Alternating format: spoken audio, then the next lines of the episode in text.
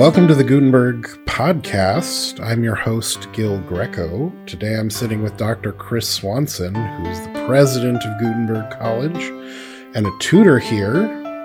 Uh, welcome to the show, Chris. Thank you very much, Gil. I'm excited about it. So before we get started with today's topic, uh, this is the first episode that we're doing for this whole podcast. So we might want to take a minute here and explain what we're doing. And, uh, you know, since uh, you were the president of Gutenberg, who better to explain what's going on than you? Sure. Um, I'd be happy to. So our, our idea behind the podcast is to sort of explore uh, various issues, especially issues that we can pursue through the great books. Um, Gutenberg College is a great book school, and we spend a lot of time talking about a variety of books, and these books give us an opportunity to raise all sorts of questions and have conversations. And a podcast is an ideal situation where you can engage on a variety of different topics and ask these questions and, uh, and interact with people, recognizing the complexity of the issues and the things in the books. And, and I think another piece of this is that these books and the conversations and the topics that are raised uh, are pertinent for life today. So not only are we going to be looking at the books and looking at the various topics, but we're going to be looking at how those impact us today. All right. So we just have a couple of housekeeping things in here. Our plan is to do one of these every two weeks. You can find the recordings of these podcasts on our website or anywhere that you could find podcasts. And basically, we're going to be covering topics from Western civilization, which is the freshman and sophomore course that sort of introduces people to these great books that are sort of core to the Gutenberg curriculum. So let's get to the topic. You really wanted our first topic to be about communication and persuasion. Why is that? Well, communication and persuasion are a big part of our society today. Um, we are, you know, have a barrage of different kinds of communication that are coming at us. And uh, and to look at some of the communication styles that exist out there, I think is is significant. And it's not a new question. It's a question that's been around for a long time. And uh So that's kind of my motivation, is to think about it. And since we're doing a podcast, we're communicating as well. So it's worthwhile being a little introspective about what this podcast is. And uh, and I think that there's a lot of discussion that we can have on just what is the nature of communication and how is our podcast working with that. Great. So you said this is a question that's been going on a long time. Um, obviously, the granddaddy of Uh, Western philosophy, who brings up a lot of the questions that uh, the great books and uh, this podcast are going to deal with, is Plato. So Plato had this idea of rhetoric and dialectic. We still use these terms today, but could you could you sort of lay out what Plato meant, and maybe the Greeks in general sort of meant by these terms? Sure. So this is specific to Plato, I think, but generally speaking, in Greek life, a big part, especially in Athens, a big part of Greek life was persuading the assembly or persuading the crowd, the public, um, in cases before the court. So the assembly would be gathered together and some court case would be before them, and somebody would have to persuade them that this person was guilty or not guilty, or owed money or not owed money, much like in a court of law today, except for instead of having a jury of twelve or a judge, you would have a jury of five hundred. So it became very pertinent and valuable to come up with the skill of being able to persuade the crowd, persuade the five hundred. And the technique for doing that and the methods that they used was referred to as rhetoric. So rhetoric was the method of persuading the, the large crowd Uh, towards your argument. And dialectic, on the other hand, was something that was more specific that, that Plato was interested in, which is an interaction between two people, a sort of a question-answer kind of thing. If you've ever read a, a Platonic dialogue, you see that sort of Q and A. Socrates is asking questions and people are answering. That's more the dialectic style. So obviously, we still use this term of rhetoric when we're talking about somebody, you know, performing a speech or something like that. But this idea of dialectic is a little more of a, I don't know, like a philosophical term. Aside from just the the audience that you would be delivering the speech to, right? You said rhetoric was more sort of like a crowd and dialectic was more sort of between two people. What are other differences between rhetoric and dialectic? That's a really good question. I think that um, that Plato explores this in one of my very favorite dialogues of all time. It's a dialogue called Gorgias or Gorgias. I don't know how you say it, but I'm going to call it Gorgias. Then um, Gorgias was this sophist. Uh, he was a teacher of rhetoric, and he would teach students to use rhetorical techniques and argue for any particular position that he wanted to argue for. And so Socrates and Gorgias get into this interaction about what's going on and what what Gorgias is trying to do. And I would say that ultimately it kind of comes down to uh, Gorgias sees rhetoric, and Socrates sort of brings it out of him, as a way of uh, arguing for a case, whether or not you know what is true or independent of what is true. Um, there's a great quote. I found this great quote. It's uh, straight from the dialogue. It says, "The rhetorician has no need to know the truth about things, but merely to discover a technique of persuasion so as to appear among the ignorant, to have more knowledge than the expert. It is all about winning." At least that's the way that Plato is portraying rhetoric. Um, he, he then goes on to say something like, "It aims at what is pleasant, ignoring the good." The idea is that the crowd is going to be persuaded by things that they like, things that are pleasing to them, things that tickle their fancy, that make them interested or excited or emotional or something along those lines. And the rhetorician knows how to tickle their fancy or persuade them or push them in a direction that they that he wants them to go. And it doesn't have anything new to do necessarily with what's true or what's best or what the expert might say. So the rhetorician might be able to make an argument about a medical care um, better than the doctor who actually knows better, is sort of an example that that uh, Socrates used. Um, whereas with dialectic, the idea is uh, more to engage an individual person back and forth to figure out what they think, how they interact with it. The two people are attempting to discover the truth together. So the aim here is different. It's not to persuade the crowd. The aim is much more to elicit and find the truth in sort of a, a partnership, if you will. There is a great quote there as well that Socrates says, "For I know how to produce one witness to the truth of what I say, the man with whom I am debating, but the others I ignore. I know how to secure one man's vote, but with the many, I will not even enter into discussion." Because Socrates can't have a discussion with many people. He can't have that back and forth. All you can do is try and use the least common denominator to persuade them all.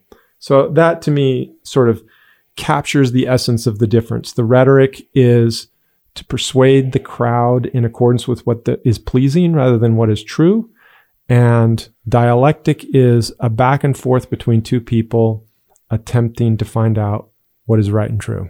So that difference between uh, rhetoric and dialectic, it, it seems like it might put the person who's practicing dialectic at a disadvantage, that because they maybe don't have the means to persuade, you know, large amounts of people, that, the, you know, those people might turn against them. You know, this is, this is sort of famously what happens to Socrates in his life, is that he, uh, he's in a trial where he, he is not successful at convincing everybody that he should live, and they condemn him to death. It seems that that's, you know, a somewhat common trait of sort of heroes of dialectic, if we could say that. It seems like Jesus was also somebody who was interested in sort of pursuing the truth, regardless of how popular that was. Can you talk about sort of the similarities in Socrates' approach and Jesus' approach as they're sort of wrestling with how do they, how do they deal with people, and what are they doing as they're communicating? Yeah, well, I mean, based on the way that I've sort of outline Socrates' position on rhetoric, um, it wouldn't make sense for Jesus to engage in that kind of rhetorical rhetorical technique, because he's interested in individual people's souls. And Socrates is in the same place. He's interested in, in the individual person. He's not interested in gaining power. I mean, it becomes really clear in Gorgias, at least, that the the advantage of the rhetorician, the thing that the rhetorician is able to do, is able to persuade the crowd. So like one of the big examples is, if you're really good at rhetoric, maybe you can you can have the power to condemn condemn your enemies and help your friends or something like that. And there's this one great ironic quote from Socrates where he says, uh, after this long discussion with this one guy, Polus, he concludes, so we should use rhetoric for the sole purpose of exposing our own misdeeds and ridding ourselves of the greatest of all evils, wickedness, which is exactly the opposite of the way normally people think of rhetoric, is to win the argument, to get what you want, as opposed to condemn yourself or to recognize your own problem. And Jesus was was doing the same thing. I mean, there's so many examples where he's interacting with individuals, right? And even when he's talking with the crowds, he doesn't like get up and, and I mean, he's no Martin Luther King. He's not getting up there and, you know, giving this moving speech where everybody is like, oh, yes, we're going to follow you, Jesus. He he talks in parables. I mean, everybody walks away and going, what the heck is he talking about, right? And it's the same when he's indivi- he's working with individuals. There's a great example in John four where he's talking with the woman at the well. Probably many of you are familiar with the story where the woman at the well comes up and he asks her for a drink. And she's like taken aback. Like, why are you asking me for a drink? I'm a Samaritan woman, right? And, you know, Jewish men do not ask Samaritan women for drinks. That's just not something that was ever done. She's not, she's unclean probably, or something along those lines. So she's really surprised. So he then tells her, like, I can give you living water as the conversation goes on, like living water. What the heck? How are you going to give me living water? You you don't even have like a pail and a bucket or anything to get the water out. And then he keeps he keeps going at it. He says, well, if if I give you, if you drink the water that I have, you will no longer thirst. And she's like, what? What is this? What's going on? Well, okay, uh, I'll take that. I, I'm I'm happy to have water where I'm no longer going to thirst. She's still, I don't think she's recognizing who she's talking to at this point. And he's still cryptic in the way he's going at it. And then he finally says something like, he he says, well, go get your husband if you want this water. And she says, oh, I don't have a husband. And, he, and then he tells her something about herself, namely that she has five husbands. And this is something that he shouldn't know. And she's like amazed. So this is sort of like almost a miracle. It's like the first miracle for her. He's not like healing anybody. He's not changing water into wine. He's not, you know, feeding five thousand or anything. He's just telling her something about her background. And she's immediately like, this is somebody that I need to interact with. If she had gone a different way, he would have gone a different way. But she leans in. And so he leans in. So she says, well, but I'm a Samaritan, I'm not a Jew. And then he says, well, everybody can worship in spirit and truth. So now that's also surprising. Everything is sort of shocking and surprising, everything he says. And then she mentions, maybe he's a prophet, you know, and I've heard of this person called a Messiah.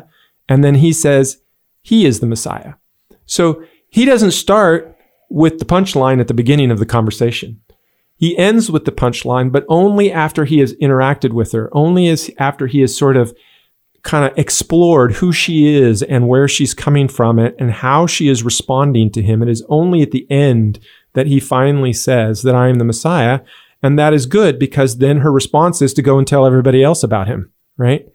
If you look at other places where people don't respond well to Jesus, he goes a different direction, right? He says different sorts of things. So he's constantly talking to people, asking them questions, saying things which are kind of surprising or ironic or unusual, and and they are, and he's watching how they respond, and depending on how they respond, he is he is interacting with them. So it's very much a one-on-one kind of a thing for Jesus, at least in most cases. Yeah, it's interesting that Jesus, you know, being the Messiah and having this sort of the the gospel message that he's bringing to everybody doesn't come to every person in sort of the same way that, like, as you're saying, like he, he's very interested in sort of interacting with people on their own terms. And, you know, like, like he's just very interested in sort of bridging the gap between himself and whoever he's talking to. And it's interesting that, uh, you know, as a Christian, it's very important to sort of believe in the truth and believe what is, what, what is real, right? That's, that's true for Jesus, and it was true for Socrates. And sort of we believe as Christians that there is a particular thing that Jesus was pointing to as sort of ultimate reality, but that Jesus wasn't interested in sort of just pointing, um, sort of explicitly, um, toward that in sort of a sermonizing or rhetorical kind of way, right? He wasn't interested in communicating that through rhetoric. He was more interested in this sort of dialectical, um, approach. So why is it that, or why do you think it was that Jesus didn't approach the issues related to sort of ultimate, you know, life and death sorts of issues with rhetoric? Why did he have this approach where he was very focused on sort of dealing with people on their own terms and sort of reacting to kind of where they were and sort of leaning into where they were wanting to go?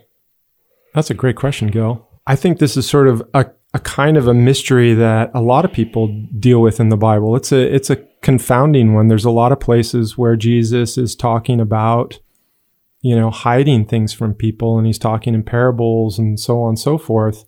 But my guess is that Jesus is, is not about winning. He's not like, I, my job here is to sort of convince as many people as I possibly can to say certain things and to agree to certain conclusions or doctrines or whatever.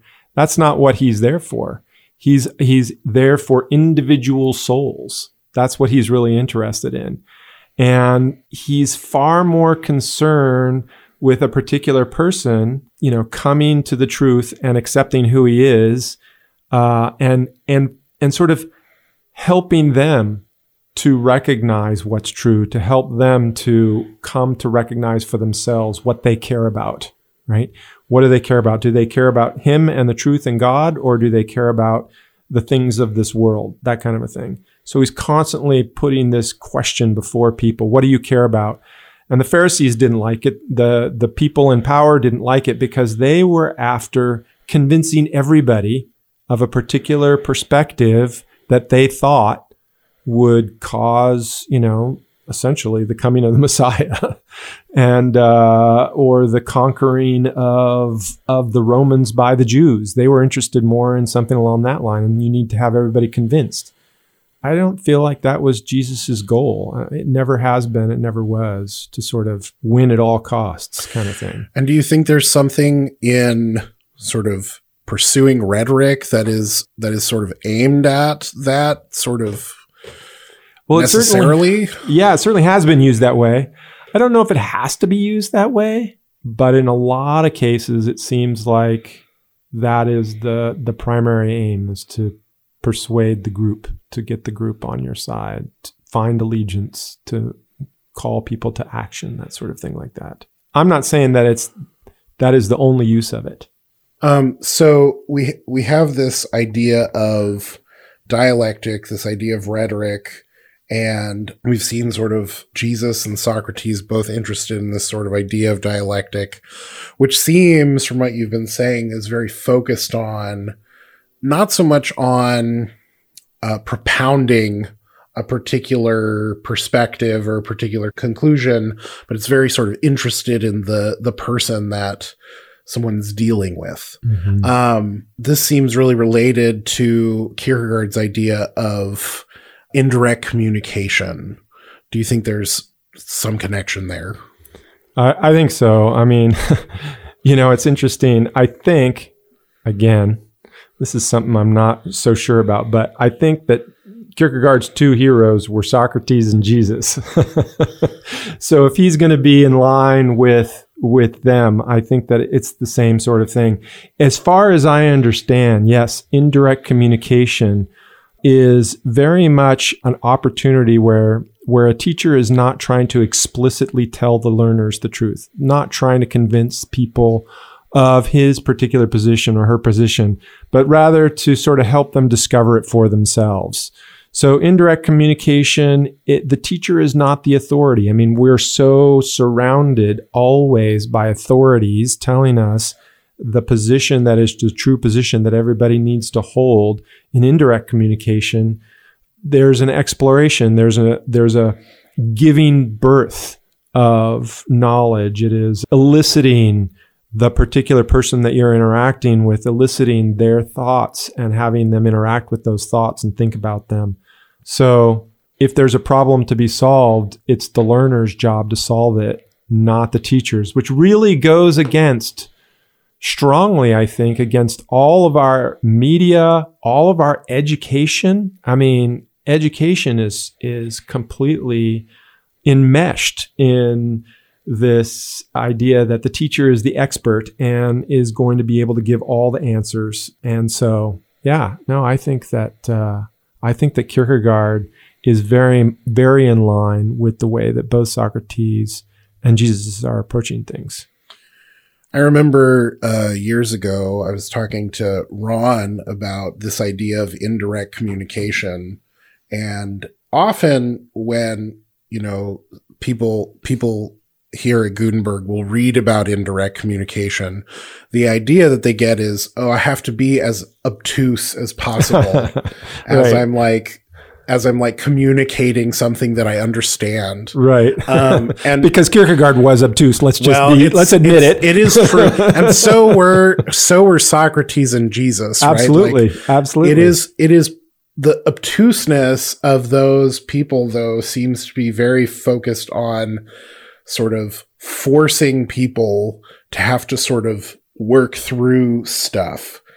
But I remember Ron making this comment that I found really interesting, which he said, indirect communication is really interested in the other person responding to how you were communicating. But you can, you could make statements that were clear and sort of were laying out what the truth was.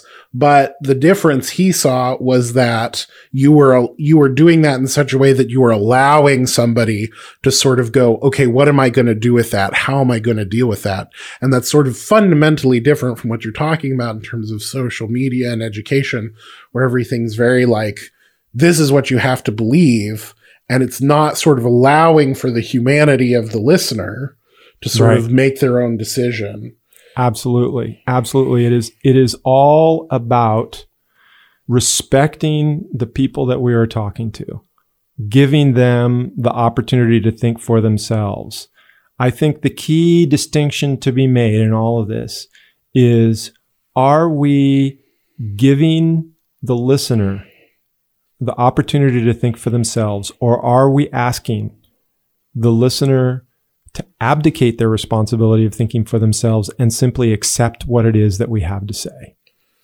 That to me is the, is the fundamental key difference about what we're talking about here. And that makes a lot of sense why you would appeal to like what somebody wants, right? Their, their pleasures or desires, like in that earlier quote. Absolutely. Because it's the sort of thing that we all sort of know how to tug at. Whereas when you're dealing with individual human beings, like our experiences are so different that it becomes really difficult to sort of appeal to this person sort of on a, on a soul level. Right. That's not just uh, appealing to sort of the, the most basic sorts of things. Pascal has this idea that rhetoric is just focused on pleasures and desires, mm-hmm. and is not interested in sort of, you know, th- this idea of, of the person's soul or a person's mind. How does Pascal's sort of contribution to this, do you think, um, sort of illuminate um, this idea of dialectic and rhetoric and mm-hmm. how we ought to go about communicating? Yeah, Pascal is a really interesting guy. He wrote... He wrote a work called The Art of Persuasion, I believe is what it was titled. And uh, he has two parts to The Art of Persuasion. The first part is uh, basically an examination of reason and logic and how you might go about making an argument. And then he says the second part is how you might persuade persuade the crowd, kind of thing. And he he says um, he says the art of persuasion consists as much in that of pleasing as in that of convincing. So much more are men governed by caprice than by reason. Okay, so he recognizes that we can please people and get a result rather than using reason. He goes on to say, but the manner of pleasing is incomparably more difficult, more subtle, more useful, and more admirable. Therefore, I do not treat of it. It is because I'm not capable of it, and I feel myself so far disproportionate to the task that I believe the thing absolutely impossible. So he was recognizing that reasoning in his mind was easy, but trying to persuade people by what is pleasing is, is far more difficult. But he also brings in another piece that I think that has not come up yet, and I think is, is also sort of key and central to the whole thing about why we're trying to make this distinction between rhetoric and, and dialectic. It's, it's having to do with our will. If I am resistant to what somebody has to say, then no amount of rhetoric is going to affect me. He says, God only pours out his light into the mind after having subdued the rebellion of the will. So he's recognizing that this whole business of persuasion, dialectic, rhetoric, the whole thing, it's not just an intellectual exercise. It's an exercise of the will. So that's why we go back to the whole pleasing thing. Our wills desire what is pleasing and pleasant and happy and, and comfortable. And so, yeah, that's a big piece of the whole picture. So just to clarify what you were saying earlier, Pascal's interested in this idea of reasoning, mm-hmm. because as if I'm sitting in my armchair, right, and I'm thinking through, you know, some philosophical issue or some political issue, it's really easy for me to go, oh, I see how I've decided what I believe. But it's very hard to sort of then go to, you know, the another person and sort of convince them of that. As clear as that might be for me, even if it's really clear for me, it's it it's maybe very difficult to convince them of mm-hmm. that. Mm-hmm. Absolutely. So this idea of dialectic seems like a very sort of hard to attain kind of way of thinking about things. It's it's much more common in our culture, even in sort of Christian culture, to sort of embrace this idea of just sort of rhetoricking people. You know, the way that we convince people to get through the door is by appealing to the stuff that they really want. And then if they have enough exposure, maybe that will sort of convince them otherwise. So this idea of, of dialectic has sort of a pie in the sky kind of idea to it. I mean, most people aren't using dialectic to communicate. Right.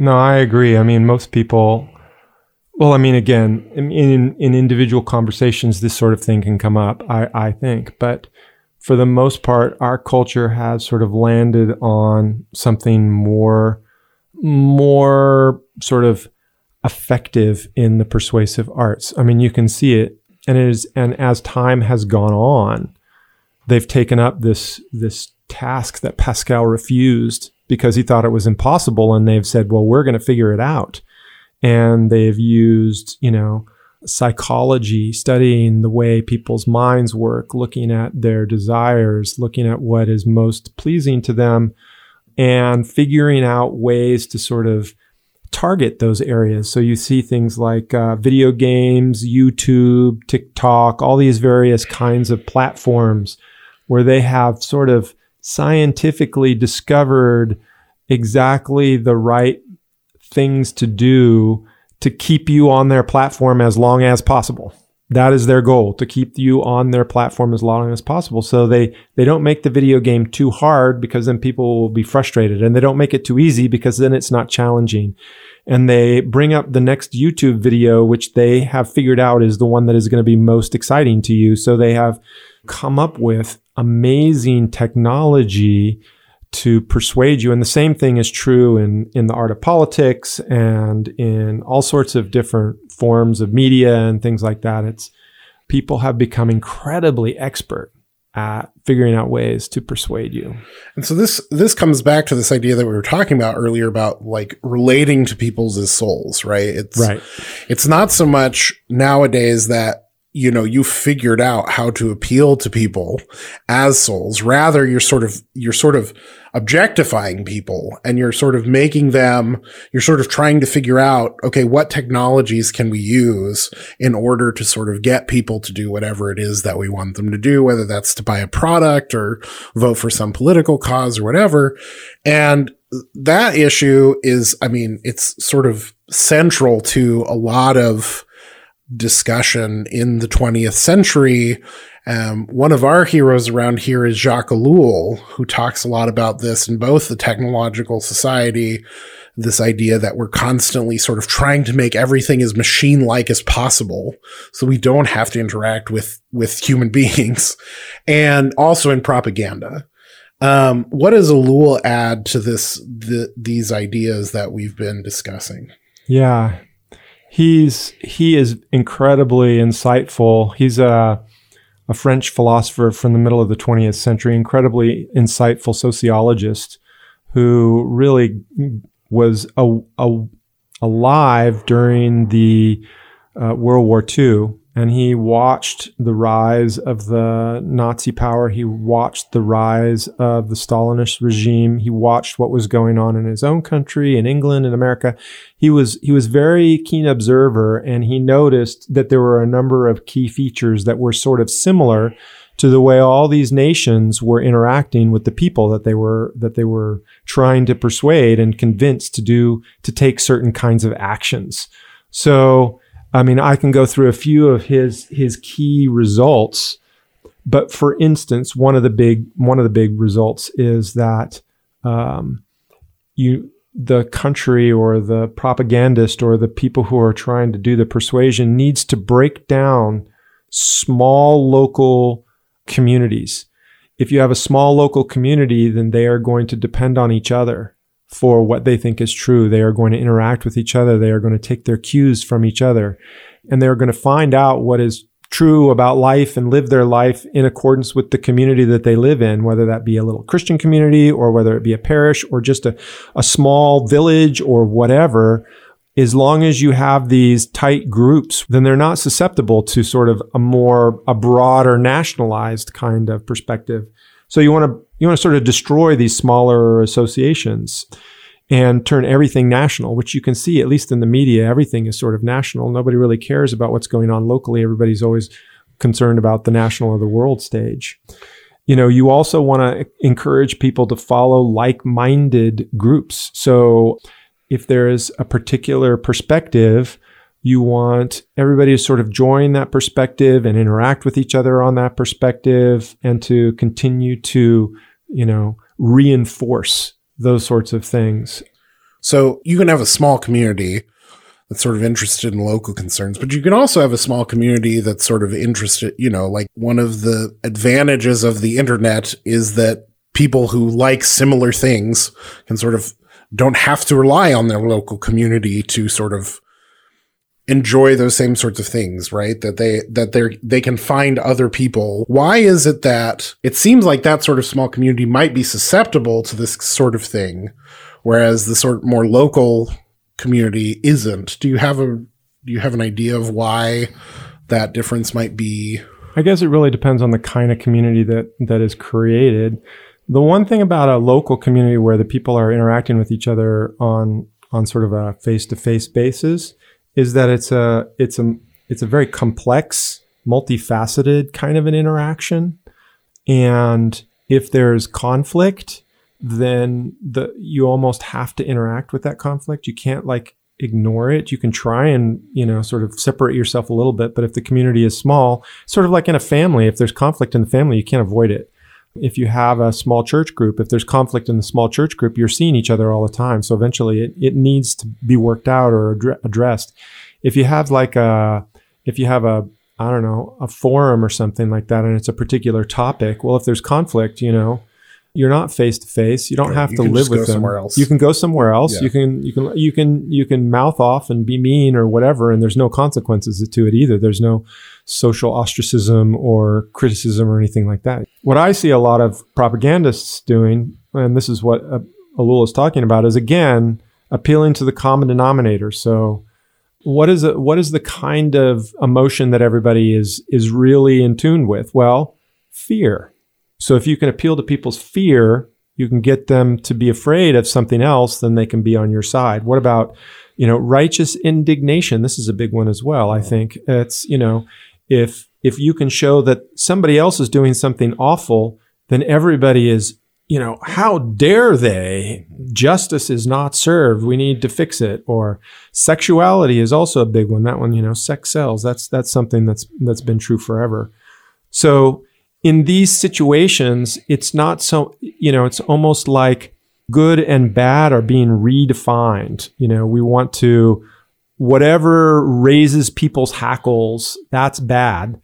And whatever gets them, you know, afraid, that's kind of bad. So we're defining things in terms of the way that people are responding to these apparent evils that they, that they see out there and make them afraid. So we're redefining all sorts of things. Words are also redefined, you know. Some of the most some of the most difficult words in the English language are, you know, things like justice and freedom and equality and things of this sort. I mean, these words have so many different connotations and mean so many different things in so many different places.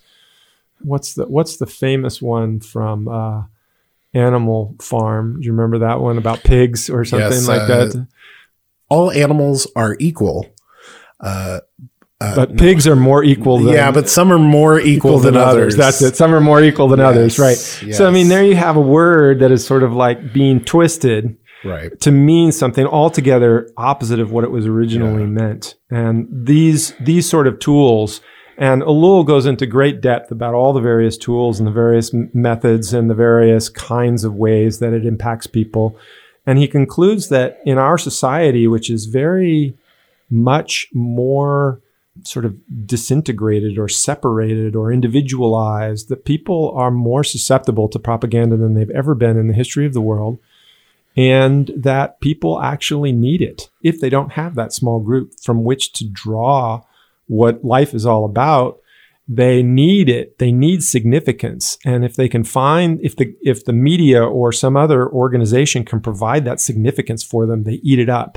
So they're they're drawn to the propaganda that exists for the very reason that they that they have no other place to look. It seems like a lot of that has to do with the fear of the messiness of actually dealing with other human beings, mm-hmm. right? Because like we were just saying, like the part of the reason that the local community is resilient is because you have to sort of deal with these people, right? You have to deal with them on their own terms, which seems to be sort of an, a continual theme in what we've been talking about, right? Like if if Jesus isn't approaching the crowd by telling them the thing that they want to hear. And, and in fact, his most successful interactions are with individuals that he's sort of dealing with all of their, all of their messiness. And it seems like to have interaction between human beings, there has to be a willingness to deal with that messiness because that's what it is like to deal with human beings. Yep. It's hard. It's painful. It's a struggle. It is. It's one of the hardest things that we do. Look at our look at our neighborhoods. Everybody has their house. They live in their house. If they don't like their neighbor, they don't have to interact with their neighbor. They have a fence and they have a yard, and it's all very private, and so on and so forth. You look at uh, smaller cultures, and you know, not everywhere, obviously, but a lot of places where you know all the women get together and they they cook their meals together, right? That kind of thing.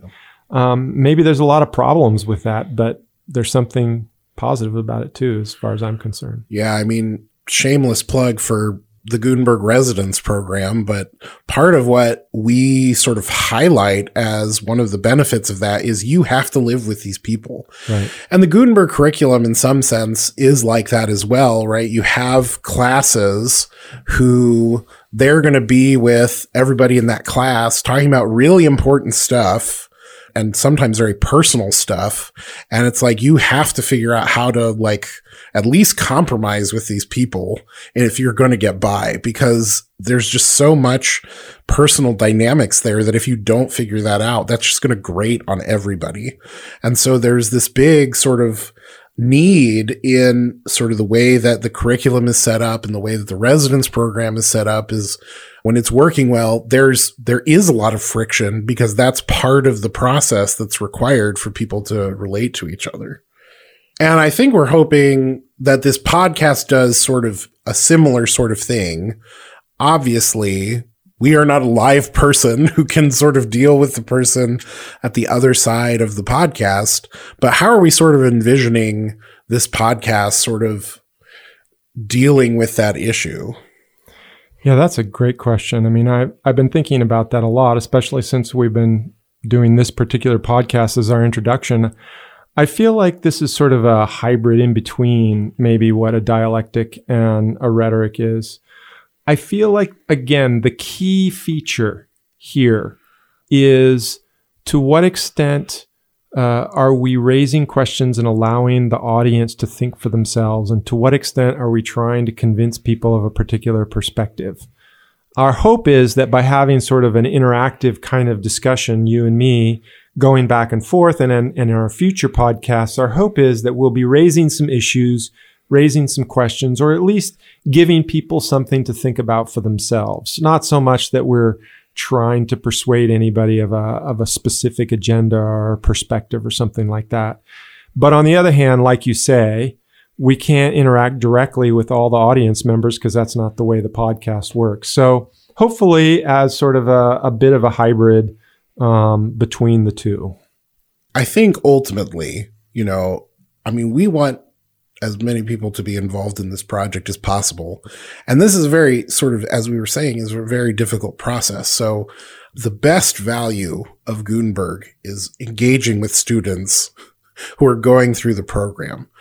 Otherwise, we, we want to continue to provide informative and thoughtful content like this podcast that's allowing people to think through, you know, issues that they may not have thought of or haven't quite thought of in this way.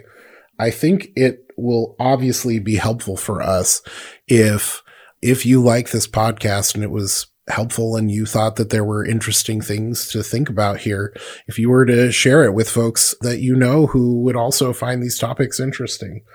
Ultimately, we're interested in We're interested in these topics and we think they're valuable for people to hear about. I think that if people are interested in what we've been saying and questions have been raised and issues have been raised and they really want to interact with us, then within the limits that we have as tutors or teachers or guests on this podcast, we welcome people's questions and interactions. They're welcome to try and contact us and and we will try and respond. Uh, the best way to get a hold of us is at podcast at gutenberg dot e d u. It's a pretty easy email. Just send us an email there and we'll monitor it and we'll hopefully we'll get in contact you within the limits of our time. And if we need to do like a mailbag episode or something of that in the future, we'll just see how much uh, how much interaction folks want to do. Well, Chris, thank you for your time. Thank you very much for inviting me on, and uh, hopefully we can uh, do it again soon. Well, folks, thank you for listening to this conversation with me, Gil Greco, and Doctor Chris Swanson about rhetoric and dialectic, and uh, be sure to tune in next time. We'll be continuing to go through the great books of Western civilization in our next episode.